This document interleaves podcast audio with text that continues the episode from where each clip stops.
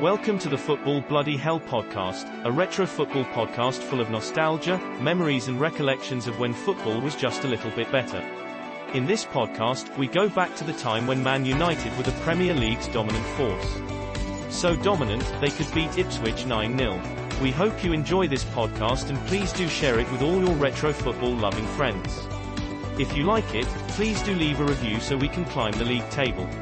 It helps more people like you find us. Retro match. The day United emphasised their early dominance beating Ipswich 9-0.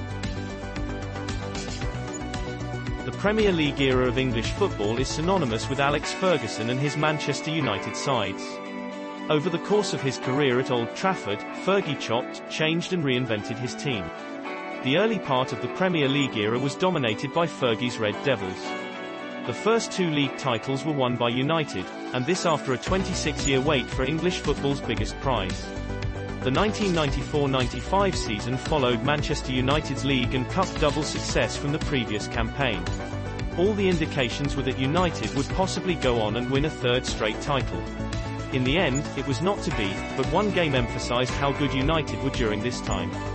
On the 4th of March 1995, United played Ipswich Town at Old Trafford and beat them 9-0. The calendar year of 1995 had started in bizarre fashion for United. On a cold January night at Selhurst Park, Eric Cantona carried out his infamous kung fu kick on Crystal Palace supporter, Matthew Simmons. The press, the FA and many of the wider footballing public were outraged and wanted United's mercurial Frenchman to be banned for life. As always, Fergie, his players and the club's support rallied around their main man. As it turned out Cantona was banned by the FA. It wasn't a lifetime ban like some wanted, but instead a nine-month ban from playing football worldwide. This news rocked the club and its supporters. The very same month as the incident at Palace, United splashed out a British record £7 million, with Keith Gillespie, costing £1 million heading in the opposite direction, to sign prolific Newcastle United forward Andy Cole. The move surprised many in the game, not least the supporters who gathered at St James's Park to ask King, Kevin Keegan just what he was thinking. It was noted that United actually wanted Stan Collymore, who was having a stellar season for Nottingham Forest. His performance at Old Trafford in the December was top class, getting himself on the scoresheet. I remember watching his goal in this game hit the back of the net in their purple and green away kit. In getting Cole, however, United had signed a real top-quality operator, and in Cantona's absence in the months to come, he would become even more important to the side during the current campaign and beyond. At the end of that eventful January in 1995, United were trailing Kenny Dalglish's Blackburn Rovers by four points. The East Lancashire club bankrolled by local businessman and club supporter Jack Walker's millions had been progressing for the past couple of years. The forward line of Alan Shearer and Chris Sutton were banging in goals for fun. They had real quality service from out wide in the form of Jason Wilcox and Stuart Ripley, plus Tim Sherwood and David Batty in the centre of midfield.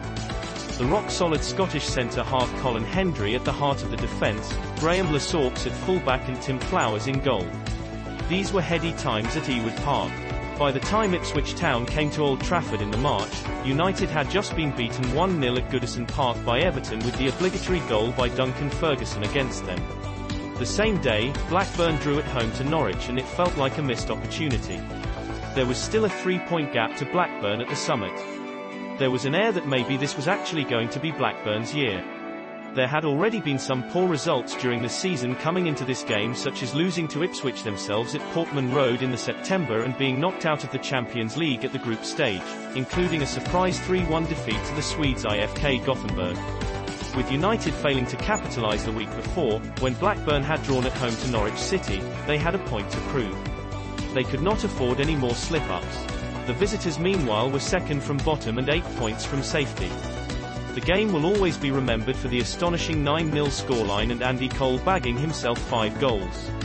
By half-time, United were already 3-0 up. The first goal of the game came from Roy Keane on 15 minutes. The opener was made by Mark Hughes who found the Irishman on the edge of the box who drilled past Ipswich's Canadian keeper Craig Forrest, who was wearing a pair of black tracksuit bottoms a la former Chelsea goalkeeper Dimitri Kharine.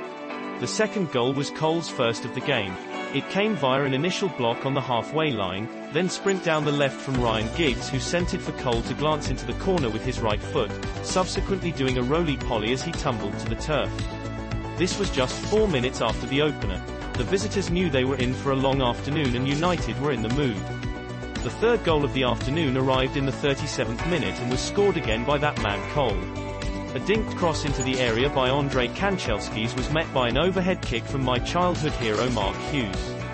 Unfortunately, he was denied another world-class goal to add to his collection by the crossbar. The ball fell to Cole who chested and calmly slotted away just as Ipswich's John Wark slid into him in a desperate attempt to avert the inevitable. Going in at the break the result, if not the scoreline, seemed nailed on. There hadn't even been 10 minutes gone in the second half before Andy Cole had his hat-trick. More excellent work from Hughes on the edge of the area preceded a pass out wide on the right to Denis Irwin. His ball into the box was met by the head of Cole who had his third of the game. The fourth followed just two minutes later. Another trademark run from Ryan Giggs down the left, teasing the Ipswich defence, before a cross which eluded Cole and Brian McClair, but which was turned in, off the bar, from a tight angle by Mark Hughes. 55 minutes in and 5 up. This wouldn't be the last time the number 5 became an important figure in this match. It wouldn't be long before Sparky had his second of the game. Driving through the middle, Brian McClair set Ryan Giggs away whose effort looped up off Craig Forrest and into the path of Hughes, who beat David Linighan in the air, to nod home in front of the scoreboard end. It was becoming very embarrassing for Ipswich and their manager, George Burley. Just six minutes later in the 65th minute, Andy Cole had his fourth of the game. He started the move passing inside to Mark Hughes. The Welshman's beautifully weighted pass into the area found Brian McClair whose effort was charged down by Craig Forrest, but the loose ball fell to Cole who had continued his run into the box since starting the move, and unmarked and untracked he fired into the net. The eighth goal of this remarkable game came after Craig Forrest had ran out of his goal to close down a long pass forward and handled the ball outside of his area. As the referee shown him a yellow card, Paul Ince snatched the ball from under his arm and quickly placed it down and shot into an empty net as Forrest was trying to make his way back to his goal. The day was becoming not only a nightmare for Ipswich in general, but for the Canadian goalkeeper too. The United supporters inside Old Trafford chanted, We want nine, whilst the Ipswich supporters joined in with chants from the home crowd of You're going down, and, You're shit and you know you are. The ninth and final goal of the game came three minutes from time. Ryan Giggs corner was initially met by Paul Ince, with the ball dropping to Andy Cole once more. With his back to the goal, he controlled on his chest, swiveled, shaking off Frank Yallop in the process and fired home for United's ninth goal of a thoroughly dominant performance and his fifth goal of the game. In the early days of the Premier League era, because obviously top-flight football didn't exist pre-1992, this became the new competition's highest winning margin and Cole became the first player to score five in a Premier League game. A record that wouldn't be matched until Alan Shearer netted the same amount in one game for Newcastle against Sheffield Wednesday in 1999. This was a statement display from Fergie's side, showing just how good they were during the early 1990s and aimed to seriously put the pressure on Dalglish's side in the title race. As a young supporter, sat in the scoreboard end with my dad watching the 9-0 demolition, the sky really did seem the limit for this United side. Unfortunately, it was not meant to become the end of the 1994-95 season as Blackburn won their first league title since 1914, the year the First World War broke out, by just a single point. Yet those first few seasons of the Premier League really showed United's resurgence, dominance and what was to come under the now Sir Alex Ferguson. The 9-0 dismantling of Ipswich on that chilly Saturday afternoon in March 1995 really emphasised what the club had become again and where it was heading once more.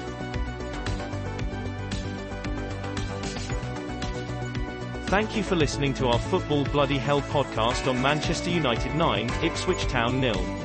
Please share this podcast with your fellow football-loving friends and family and don't forget to check out our shop where you can buy amazing, iconic framed artwork and high-quality t-shirts. Right now we have free shipping on all artwork orders. Simply head to footballbh.shop. That's footballbh.shop. Also, don't forget to check out all the written content on the site over at footballbh.net.